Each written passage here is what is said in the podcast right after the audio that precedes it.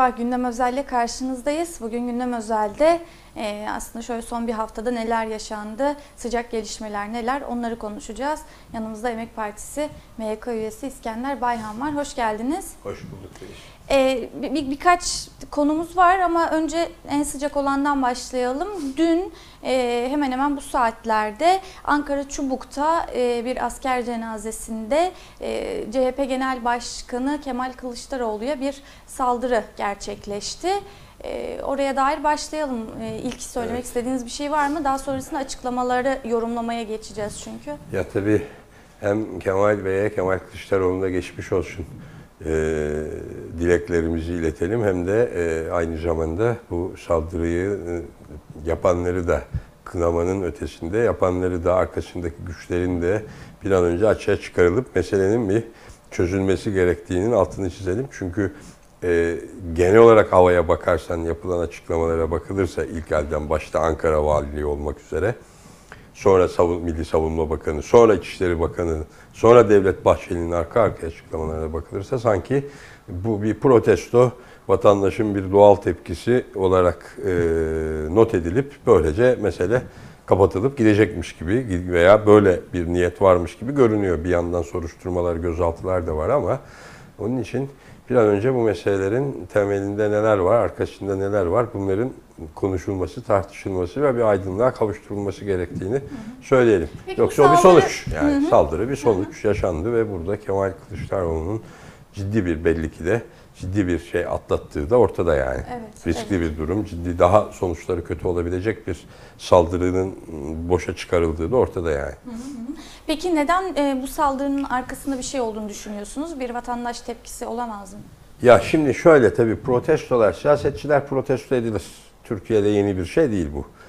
Ee, genel olarak da diyelim hep de iktidarda olan, hükümette olan başbakan ya da devlet başkanı, cumhurbaşkanı olan bakan veya yardımcıları gibi hep de e, genel olarak hükümet mensupları protesto edilir diye bir kural yok. Muhalefet partinin liderleri de protesto edilir ama ortada bir protesto yok.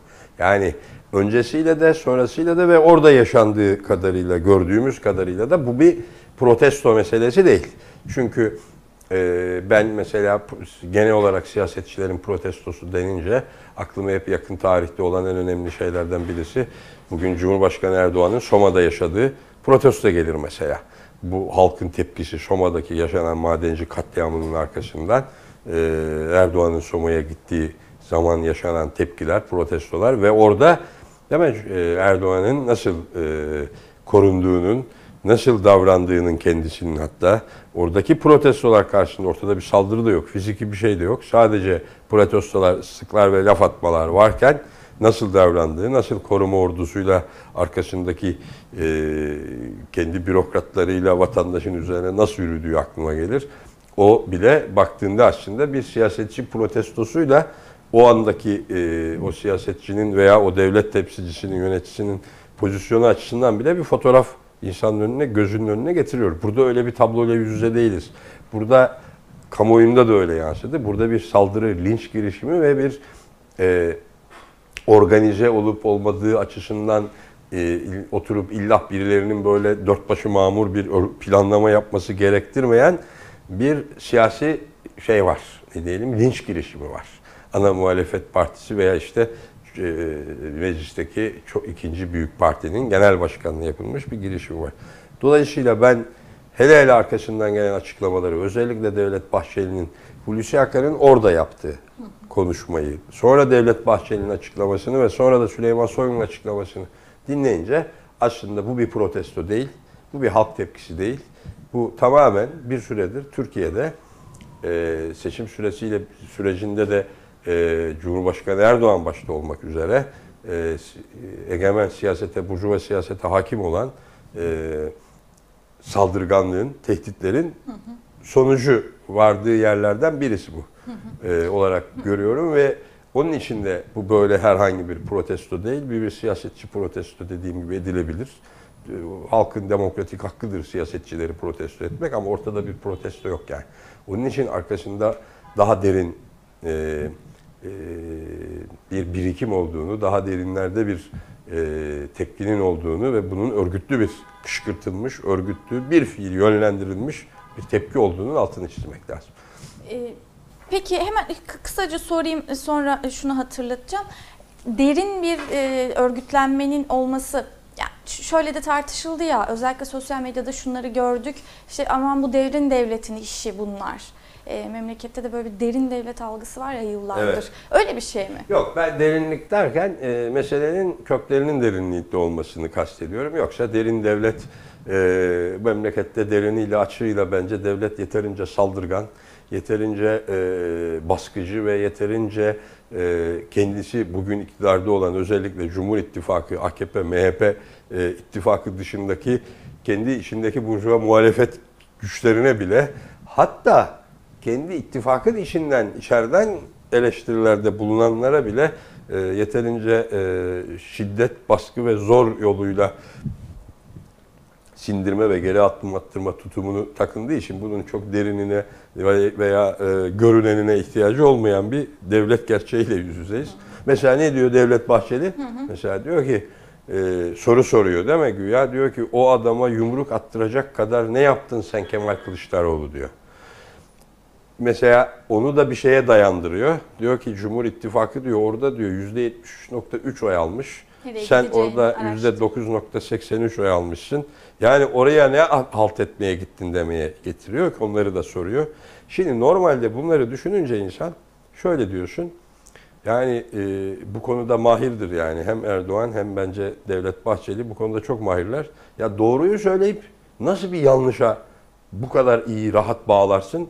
Bunun çok çarpıcı bir örneğini Doğru veriyor. neresinde? Doğru şimdi evet burada %73.3 oy almış e, Cumhur İttifakı. CHP ve İP'in İyi Parti İttifakı 100 169 oy almış. %9 oy almış. Azınlıkta yani. Böyle bir gerçeklik var. Yani orada Cumhur İttifakı güçlü o mahallede. Cenaze töreni yapıldığı mahallede. Ama şimdi buradan öyle bir sonuç çıkarıyor ki sen ne yaptın da diyor bu yumruğu hak ettin demeye getiriyor. Aslında soru şöyle sorulmalı. Ya Devlet Bahçeli sen ve siz ne yaptınız ki? Böyle bir mahallede Kemal Kılıçdaroğlu'na yumrukla saldırdı bu vatandaşlar. Yani bu burası sizin egemenliğinizde madem. Yani sizin politikalarınız hakim. Burada halk sizi dinliyor demek ki. Kemal Kılıçdaroğlu ne dediğini bile bilmiyordur belki. Bir gün televizyonda bile izlememiştir. Bir gün gazetelerde merak edip bakmamıştır bile belki oradaki yurttaşlar. Dolayısıyla sizi dinliyorlar. Demek ki siz ne yaptınız ki? Ne dediniz ki? Soru aslında böyle sorulur yani. Eğer nesnel durum buysa, somutluk buysa şöyle sorulur. O adama yumruk attıracak ne yaptınız ki siz? Gitti bu adam Kemal Kılıçdaroğlu'na veya bu insanlar saldırdı.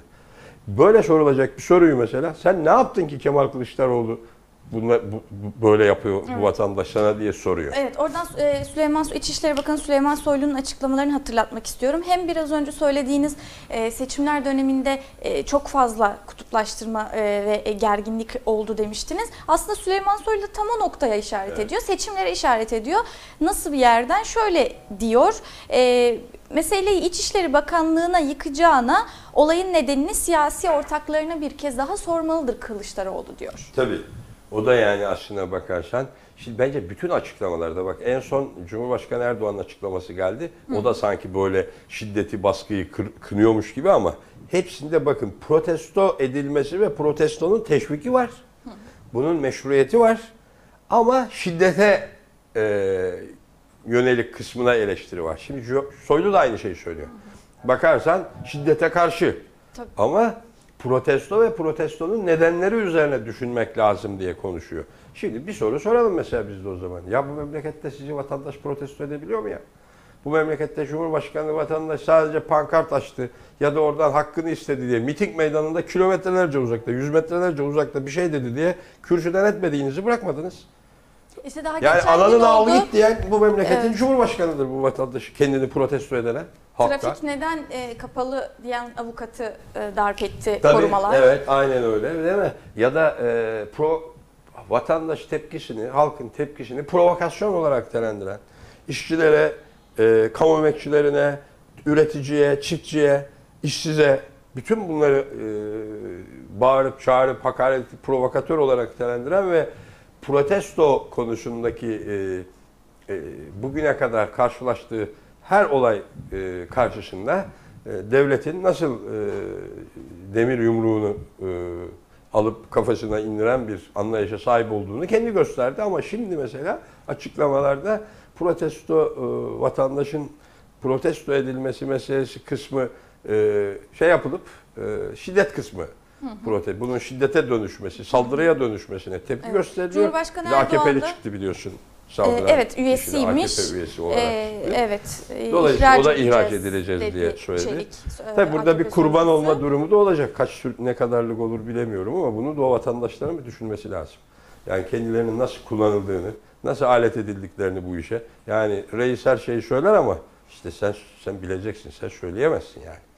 Bunları da bir ayar verip en azından görüntüyü kurtarmak adına oralarda bir operasyon, gözaltı, bir ihraç mihraç edip bu işin üstünün örtüleceği e, gibi bir süreç yaşanacak ama bu işin muhatabı yurttaşların da bir durup bir e, yeniden bu olup biteni bir düşünmesi lazım. Çiftçiymiş sanıyorum. Orada işte e, üreticilik yapıyormuş, emekliymiş saldırıda bulunan AKP üyesi e, vatandaş. Bütün bunlar hatta bütün bu oradaki yurttaşlar yani orada o katılıp oradaki o provokasyon ve saldırıya e, katılanların hepsi bir durup düşünmeleri lazım yani. Size bu Devlet Bahçeli ve bu Cumhurbaşkanı Erdoğan ne yaptı ki siz bunu yapacak hale geldiniz? Siz bunları yapacak hale geldiniz diye bir durup düşünmelerinde fayda var tabii. Evet. Ee, hemen hatırlatalım bahsi geçti. Cumhurbaşkanı Erdoğan yaklaşık 24 saat sonra bu arada olay olayın üstünden 24 saat geçtikten sonra bir açıklama yaptı. Onu da Twitter hesabından yaptı Ee, ve şöyle yazdı. Ee, dün Ankara Çubuk'ta istenmeyen olay meydana gelmiştir. Ee, protestolar şiddet eylemine dönmüştür diye kısa bir e, Evet. yazı yazdı Şiddetin Twitter'dan. her türlüsüne karşıyız diye bir tweet açıklaması yaptı Cumhurbaşkanı da. Yani çok yoğun tabii Cumhurbaşkanı bu arada e, durum iyi değil. Hem memleket açısından hem bölge açısından, ekonomi açısından işler e, hem işte yerel seçimler açısından birçok açıdan yoğun. Herhalde o yoğunluktan dolayı 24 saat bekledi demek ki. 24 saat sonra bir tweet e, açıklaması yaptı. Arayıp baş, geçmiş olsun dileğinde bulunduğum bulunmadım onu da bilmiyoruz.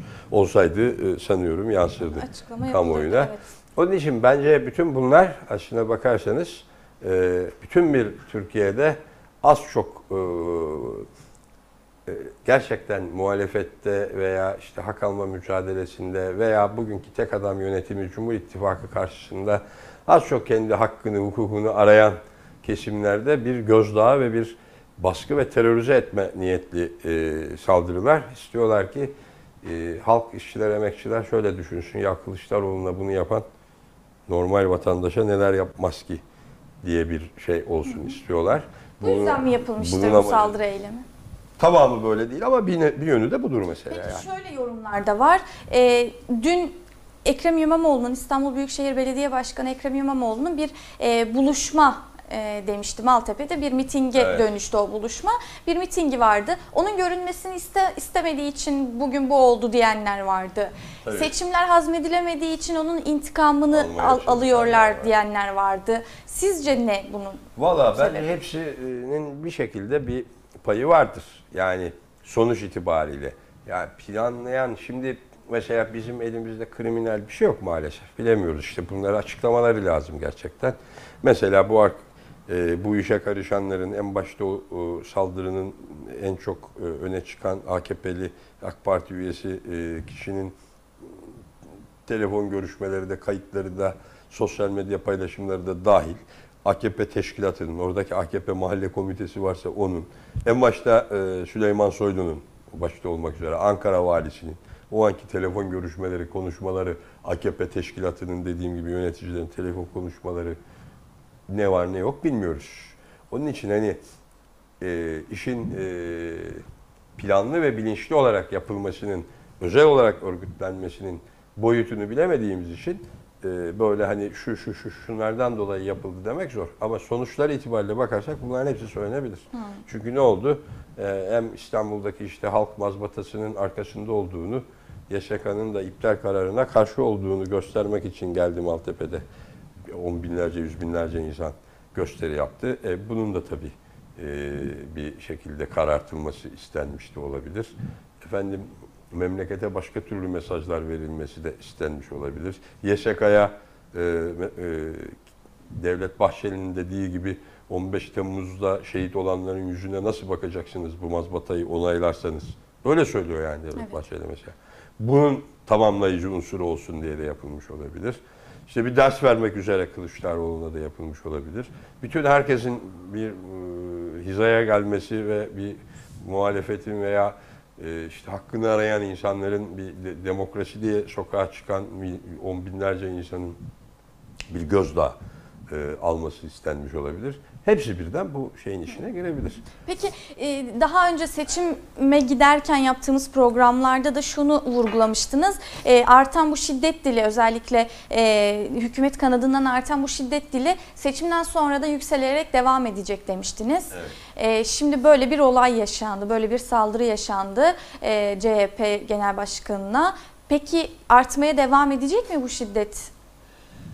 Yani görünen o ki Cumhurbaşkanı Erdoğan'ın henüz dediğim 3 gündür bir tek şu tweet var ortada. 3 gündür yok ortalıkta. E, Cuma günü işte ülke ittifakı dedi gitti. E, Bir, bir kapandı ve 3 gündür sadece bu geçmiş olsun şeyde içermeyen sadece bunu doğru bulmuyoruz. Tweet'i dışında bir açıklamasını bilmiyoruz. Onun için hani e, yeni bir durum değerlendirmesi ne yaptı, nasıl bir şey yaptı bilemiyorum ama çok konuşuluyor şimdi.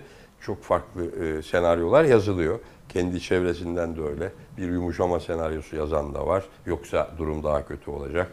E, böyle bunlara taviz verilirse iş e, yoldan çıkar diyen de var. Ahmet Davutoğlu'nun son dakika Facebook paylaşımının üzerinden kalkıp yeni bir FETÖ'cü furyasıyla e, saldırıya geçme ihtimali olduğunu söyleyenler de var. Ben ama kesinlikle şöyle bir beklentiden e, veya şöyle bir beklenti içerisine girmenin doğru olmayacağını düşünüyorum. Yani günlük oynamalar, haftalık, 15 günlük, 20 günlük e, demeçlerde, Cumhurbaşkanı demeçlerinde oynamalar, inmeler, ivme düşmeleri, çıkmaları olabilir. Ama Erdoğan hükümetinin bugün tek adam yönetiminin, Cumhur İttifakı'nın rotasının sertlik, baskı ve e, saldırıdan başka bir şey olmadığını Peki şunu düşünüyorum. sormak istiyorum. Diyelim e, Erdoğan'dan bir iddia edildiği gibi yumuşama dönemi başlayacak. Bu kadar şiddet söylemini e, bugüne kadar arttırmışken tabanı işte görüyoruz. E, verdiği mesajı anında alıp saldırıya geçer haldeyken e, dilini yumuşatması olay ortamı yumuşatabilecek mi?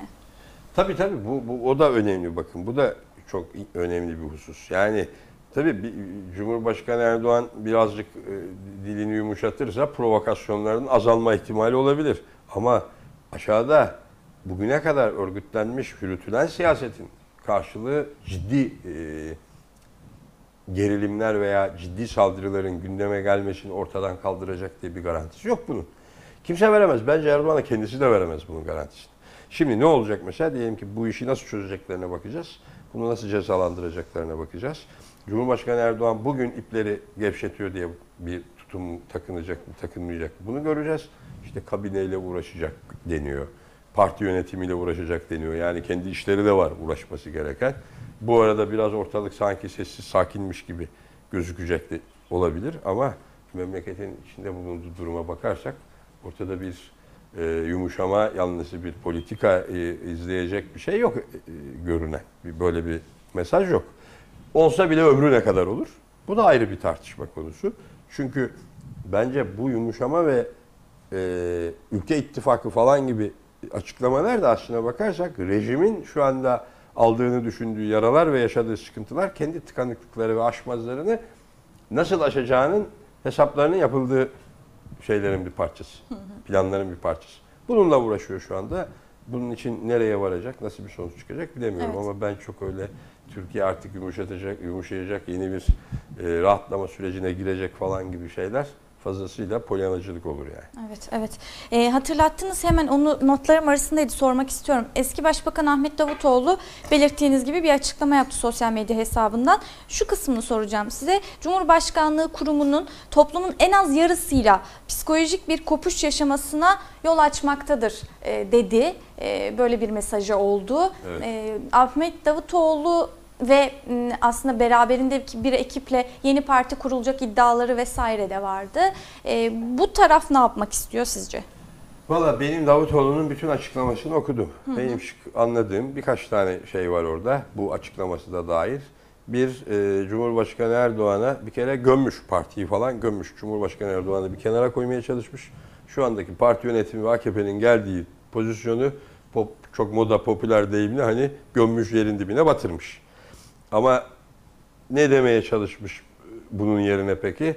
Bir Cumhurbaşkanlığı hükümet sistemi veya bu demokratik başkanlık diye bahsediyor. Burada bir revizyona ihtiyaç olduğu ve bu rejimin böyle tutmadığını söylüyor. Burada bir reforma, iyileştirmeye gidilmesi gerektiğini söylüyor. Ve partili cu- Cumhurbaşkanlığı olsa da parti genel başkanı ile Cumhurbaşkanı'nın aynı kişi olması gibi bir düzenlemenin yanlış olduğu, bunun artık tutmadığını söylüyor.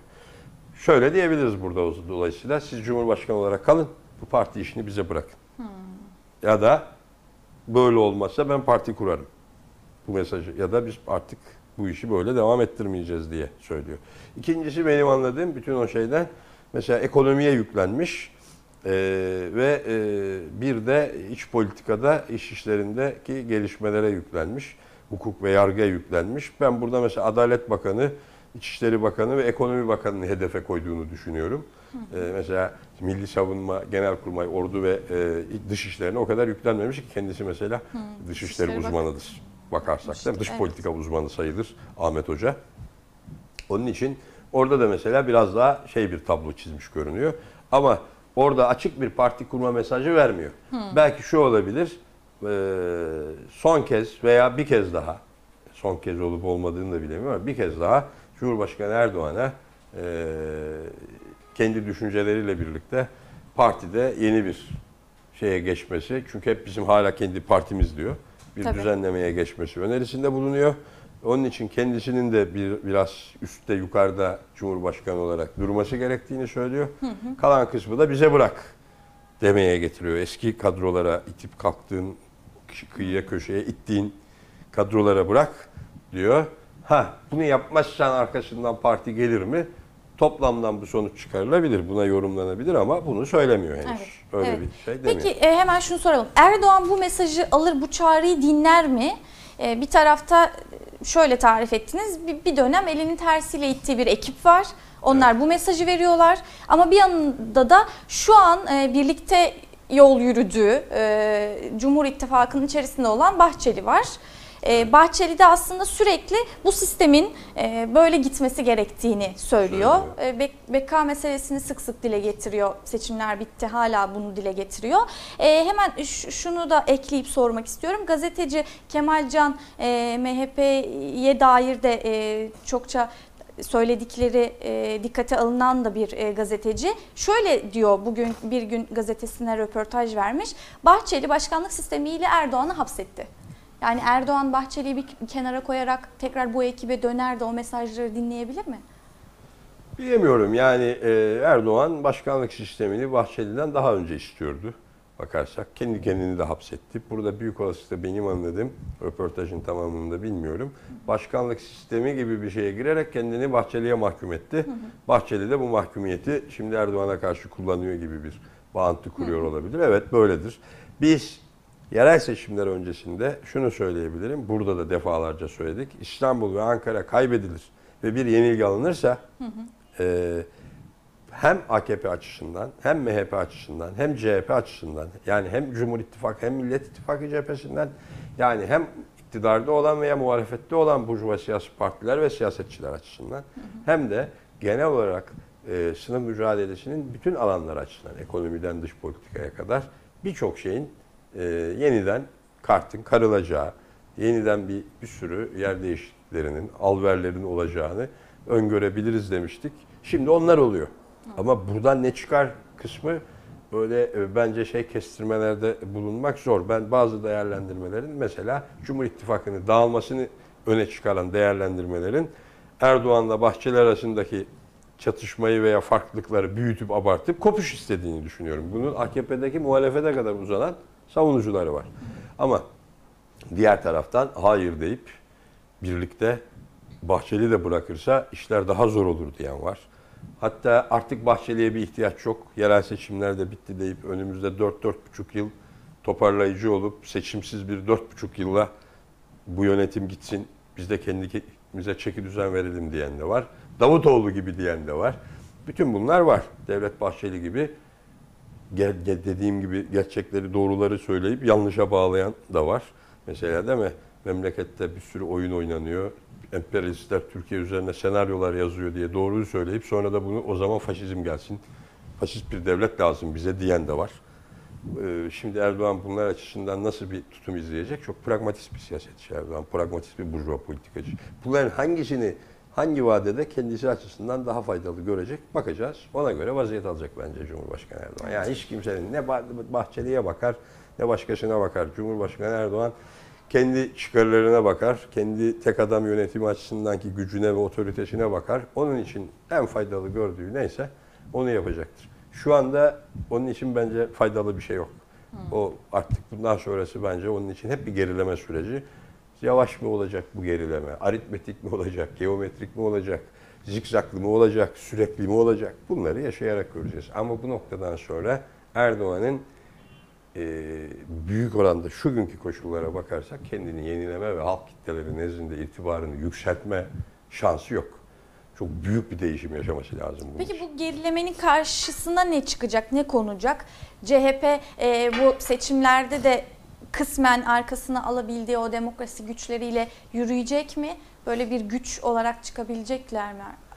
Valla o konuda şeyi tam bilemiyorum. Onu da belki önümüzdeki dönemlerde konuşacağız. Daha henüz bir açıklama yapılmış değil. Yerel demokrasi platformları da oturup konuşmuş, görüşmeler, değerlendirmeler yapılmış değil. Ama biz ne konmalı dersek biz en azından işçilerin, emekçilerin, halkın taleplerini ve onlar etrafında örgütlenmesini koyacağız bunun karşısına. Çünkü bütün bu olup bitenler e, içerisinde eğer işçi sınıfı, emekçiler bu seçimlerden de çıkan sonuçlardan kendileri açısından, kendi politik bilinçleri, kendi sınıf bilinçleri açısından bir sonuç çıkarıp örgütlü hak mücadelesini ilerletecek bir yola, rotaya girmezlerse hele hele 1 Mayıs'a doğru giderken bu kavgaların en sonunda hep e, kaybedeni onlar olur. Bu gerçeği hiç unutmadan sürekli bunun altını çizmek durumundayız. Sürekli buna vurgu yapacağız. Eğer belediyeler kaybettirilebiliyorsa, eğer seçimlerde tek adam hükümeti kaybedebiliyorsa demek ki bunu işçi emekçiler bireysel veya örgütlü çeşitli e, tutumlarıyla yapıyorlar. O zaman bu özgüvenle, kendilerine olan özgüvenleriyle örgütlülüklerini ilerleterek, mücadeleni büyüterek bütün bu hesapların karşısına bir başka hesapla çıkmaları lazım. Bunu yapamazlarsa e, bu işin öyle ya da böyle, öyle olur, böyle olur, döner dolanır. E, bu iş gelir, işçi emekçileri vurur. Çünkü Türkiye ciddi bir ekonomik kriz yaşıyor. Türkiye dış politikada ciddi bir tıkanma yaşıyor. Türkiye içeride de egemen sınıflar, yönetenler, rant kavgası, iktidar kavgası verenler arasında ciddi bir çelişki, çatışma, büyüyen, derinleşen bir kavga yaşıyor, iç kavga yaşıyor. Ve çok doğru bir de e, emperyalistler bir sürü hesabı var. Herkes de Türkiye üzerine plan proje peşinde koşuyor. Dolayısıyla bu açıdan en ideal yol kendilerinin e, kendi haklarına, taleplerine sahip çıktıkları bir örgütlenme işine girmeleridir. En gerçekçi çözüm bana öyle geliyor yani. Başka bir çözüm yok yani. Öbürleri günlük politika açısından bir sürü senaryolar yazabiliriz. Ama Peki e, hemen şunu da konuşalım. Yüksek Seçim Kurulu e, AKP'nin İstanbul seçimlerinin iptali ve yenilenmesi talebini görüşüyor. evet. E, böyle bir olağanüstü itiraz yaptı AKP. E, henüz görüşülüyor bir sonuç yok. E, yine baktım ama biz konuşurken de bir sonuç gelmemiş. E, şimdi sizin önceki programlarda e, şöyle bir te- yorumunuz vardı. Onu da hatırlatarak sorayım.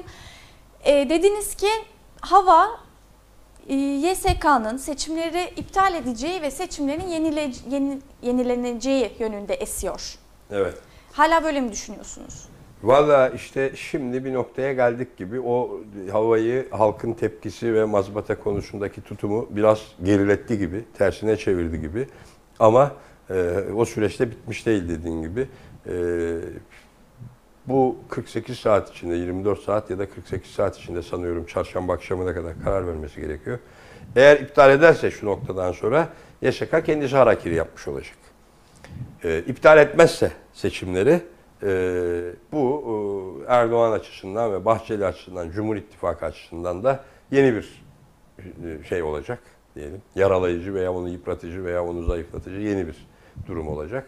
Dolayısıyla e, bu önümüzdeki 48 saat içerisinde bu sorunun yanıtını alacağız. Ama şu- o zamanki tabloda bakarsak hava, YSK'nın seçimin iptali için estirilen hava bugün hala varlığını sürdürüyor ama YSK'nın bu konuda ne yapacağı, o havaya kendini kaptırıp kat veya o havayı destekleyecek karar verip veremeyeceğini ben de kestiremiyorum. Çünkü bu arada halk gerçekten ciddi bir şey gösterdi, tepki gösterdi ve bu seçimi iptal ederse YSK'nın bütün itibarının e, tuzla buz olacağını göstermiş oldu. Onun için şimdi daha zor tabii.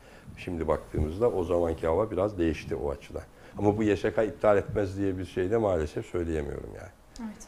İptal etmemesi gerekir de ama YSK iptal etmez diye bir şey de söyleyemiyorum çok. Evet. Çok teşekkür ediyorum ee, bu haftalık. Ee, ederim. Bu Kolay kadar olsun diyelim. Sağ olun. Evet Gündem Özel'in bugünlük sonuna geldik. Görüşmek üzere.